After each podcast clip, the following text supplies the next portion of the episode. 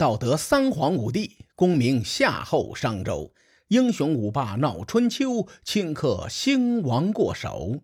青史几行名姓，北邙无数荒丘。前人种地，后人收，说甚龙争虎斗？上期节目咱们说到，申公乌臣为了报仇啊，积极推动晋国和吴国的联盟。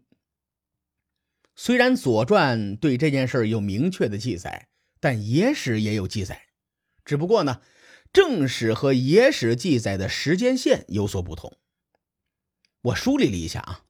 认为野史的时间线反而更符合逻辑。各位，您帮我分析分析。咱们先说说正史中关于申公乌臣远赴吴国的记载，《左传》鲁成公七年记录了这么一件事儿：说申公乌臣呐向晋景公申请出使吴国，晋景公呢就答应了。于是申公乌臣。就作为一个使者，带着一帮兄弟来到了吴国。到了吴国之后，就去拜见吴国的国君寿梦。见到寿梦之后，就开始陈述利弊。他就把吴国、楚国以及晋国三者的战略关系分析的清清楚楚、明明白白。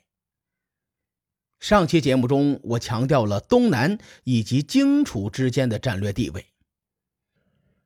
寿梦作为一个有野心的国君，听完申公乌臣的说辞，是喜笑颜开，当场就答应了申公乌臣与晋国通好。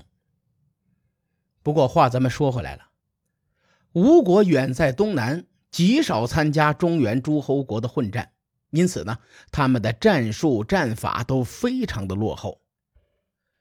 以吴国对战争的认知啊，去和楚国对抗。基本上就等于送人头去。为了提高吴国的军事实力，申公乌臣带领着三十辆战车到吴国做教练去了，而且还支援了吴国很多战车。同时呢，申公乌臣还送给吴国弓箭手教官、战车教官和战术战法的教官，在吴国开启了全民大练兵的热潮。更甚至。申公乌臣还将自己的儿子胡庸作为外交官安置在吴国，从此呢，吴国就开始攻打楚国以及楚国的那些附庸国，比如说朝国和徐国等等。楚国在春秋时期有着庞大的疆土，从楚国的郢都到朝国或者是徐国有上千里的路程。楚国为了救援朝国和徐国，派子仲千里远征。同时，在鲁成公七年，晋国召集诸侯国举办了马陵会盟。楚共王为了对抗晋国，派兵北上进入郑国。恰好在这个时候，吴国进攻周来。周来呀，就在今天安徽省的凤台县附近，距离郑国呢，并不是太近。楚共王两线对敌，最终下令让远在郑国的子仲撤兵回来援助周来。你看折不折腾？《左传》记载，在鲁成公七年，子仲和子反一年七次率兵抵御吴军，不停的奔波在北边和东边这两个方向。在鲁成公七年。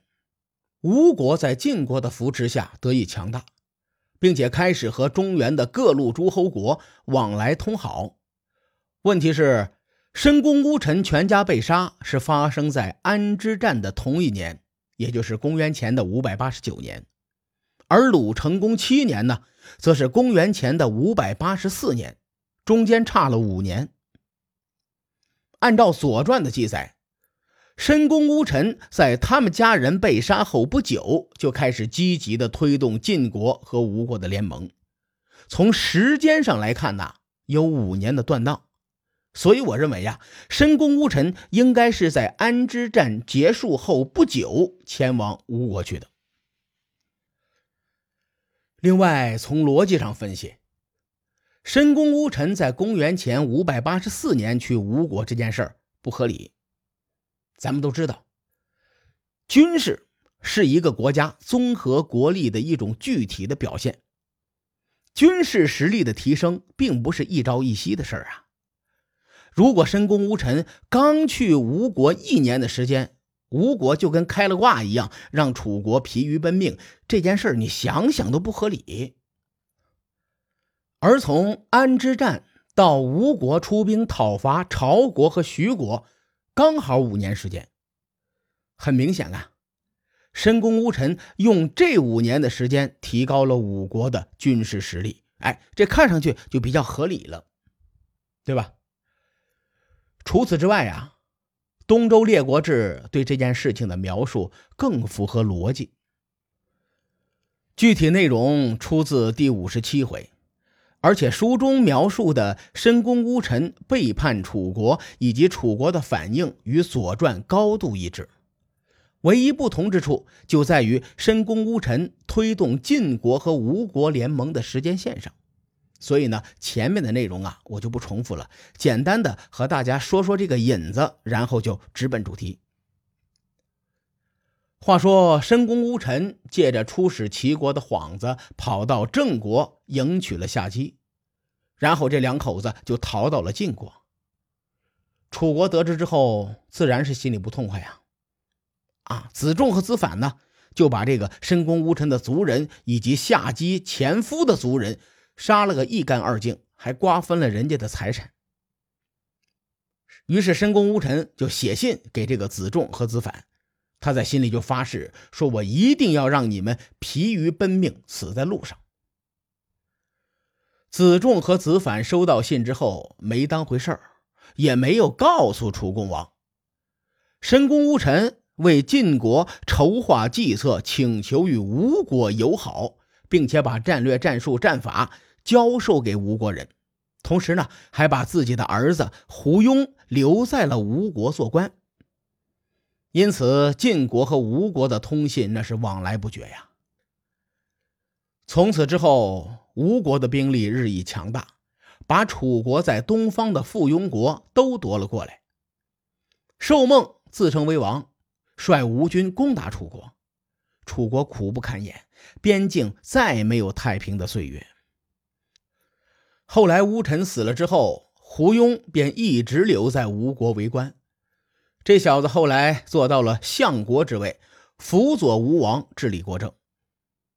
您看啊，上面这段话的描述就比较符合逻辑，也就是吴国在晋国的帮助下，兵力日益强大，抢了不少楚国的地盘，而且呢侵略楚国。有这么一个发育的过程之后，吴国才能够在五年后让楚国焦头烂额，对吧？我大概用了两三期的节目，把这个晋国和吴国的关系说清楚。吴国和越国呢，在春秋的后期也是非常重要的国家，有很多著名的典故，哎，都出自这两个国家。你比如说啊，伍子胥一夜愁白头，再比如勾践卧薪尝胆啊，这个咱们后边还会说到。列位可以发现，吴国的崛起与晋楚争霸是密不可分的。没有脱离晋楚争霸的主线，所以咱们在说春秋历史啊，绝对不能孤立的只说一个国家，因为国与国之间，甚至人与人之间，都有着千丝万缕的联系。再说点题外话啊，我想问大伙一个问题：如果没有晋楚争霸，吴国会不会崛起？在读春秋的时候，我经常会思考这个问题。所以呢，想和大伙讨论讨论。我认为吴越崛起有一定的必然性。上期节目其实是很不错的，因为格局很大，视角也很宏观。我还把中国古代的军事地理和大伙做了一个简单的介绍，尤其强调了山西、荆楚、东南这三个地方。从战略上来说呀。东南地区有其独特的优势，是一块好好经营就能够争夺天下、问鼎中原的战略要地。有一句话叫做“历史的必然是通过偶然发生的”。换句话说，即使没有申公巫臣，可能也会有其他人帮助东南地区崛起一个国家来对抗楚国。从这个角度出发呀，我认为吴国的崛起有一定的必然性。最近两期节目呢，话题聊的有点深啊，正好《东周列国志》的第五十七回。哎，主要就说了两件事情，第一是关于申公巫臣，第二件事情呢非常有名，是关于赵氏孤儿。赵氏孤儿可以说是家喻户晓。随后的两期节目，我会与列位好好的说说赵氏孤儿的故事。这期节目呢，咱们就先到这儿，欲知后事如何，且听下回分解。书海沉沉浮浮，千秋功过留与后人说。我是西域说书人介子先生，下期节目咱们继续聊春秋风雨。更多精彩内容，请搜索关注微信公众号“伯乐灯”，与更多听友交流互动。伯乐灯还将定期为粉丝发放福利。愿我们的存在让您对明天更有期许。咱们后会有期。